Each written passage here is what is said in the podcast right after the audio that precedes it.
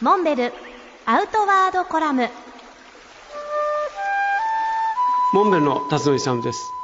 今年も7月恒例のスイスツアーに行ってきました、えーまず最初にグリンデルワルトに我々は入りました、えー総勢15名のツアーですが我々のメンバーに加えてスイスツアーを企画しているアルパインツアーサービスの2グループ総勢約30名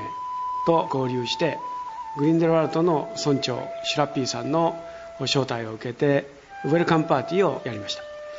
この席上で40数年前私が登ったアイガー北駅の武勇弾を聞いていただきこの40年間の間にグリンデルワルトのこの谷が随分様変わりしたそんな話をしました。我々はその後グリンデルワルトからさらに南の谷バレー州のツェルマットに移動しました。我々がツェルマットに入ったその日7月14日はまさにエドワード・ウィンパーが初めてマッターホルンの頂上に立った日でもあります。しかし彼らは下山途中滑落事故によって4名の仲間を失います。その冥福を祈って当日7月14日はマッターホルンには誰も登らないという日になったわけです。夜はマッターホルン麓のヘルンリー小屋から頂上までのヘルンリーオネにライトが点灯し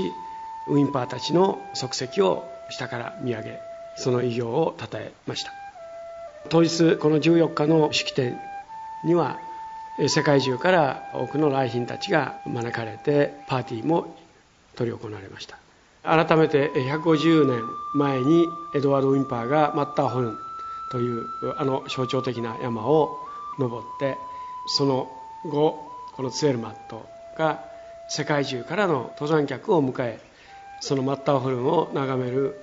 谷のあちこちに作られたハイキングトレイルを歩きながら彼らの偉業に敬服しました。